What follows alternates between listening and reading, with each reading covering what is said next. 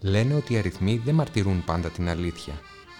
Για την ακρίβεια, αδυνατούν πολλές φορές να περιγράψουν την πραγματικότητα.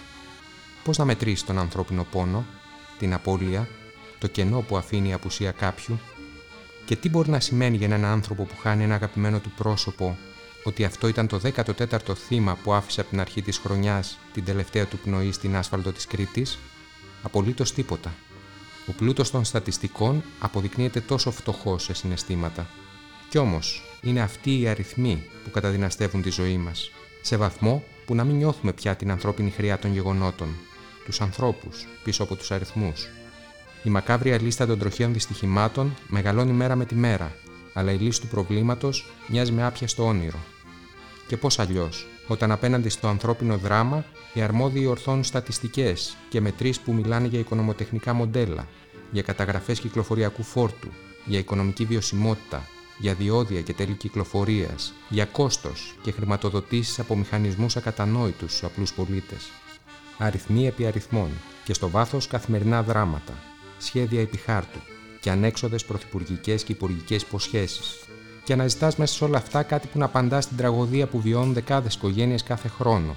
Αλλά απάντηση δεν βρίσκεις. Γιατί η πολιτική έχει πάψει να μιλάει τη γλώσσα των ανθρώπων και κατάντησε έρμεο των τεχνοκρατικών υπολογισμών. Γιατί έχει πάψει να θέτει κοινωνικές προτεραιότητες και να υπερασπίζεται ανθρώπινες αξίες γιατί έχει παραδοθεί στον αμοραλισμό των επιχειρηματικών συμφερόντων και τον νεοφιλελεύθερο πολιτικό κινησμό που δεν διστάζει να βάζει τη βιωσιμότητα των έργων πάνω από τη βιωσιμότητα των κοινωνιών. Και είμαστε μάρτυρες εδώ και χρόνια ενός συνεχούς μαγειρέματος των αριθμών, μέχρι που να βρεθεί η μαγική συνταγή που θα εξυπηρετήσει όχι τους πολίτες και την κοινωνία, αλλά τους περίφημους επενδυτές. Και όταν θα έρθει αυτή η ώρα, αποκαμωμένη και νικημένη από τις αλλεπάλληλες τραγωδίες και την πολύχρονη ματέωση των προσδοκιών μας, εμείς θα πούμε ναι σε όλα. Στους βοσκομένου προπολογισμού, στα αλμυρά διόδια, στην πολιτική σπέκουλα που θα εμφανιστεί με το μανδύα του λυτρωτή.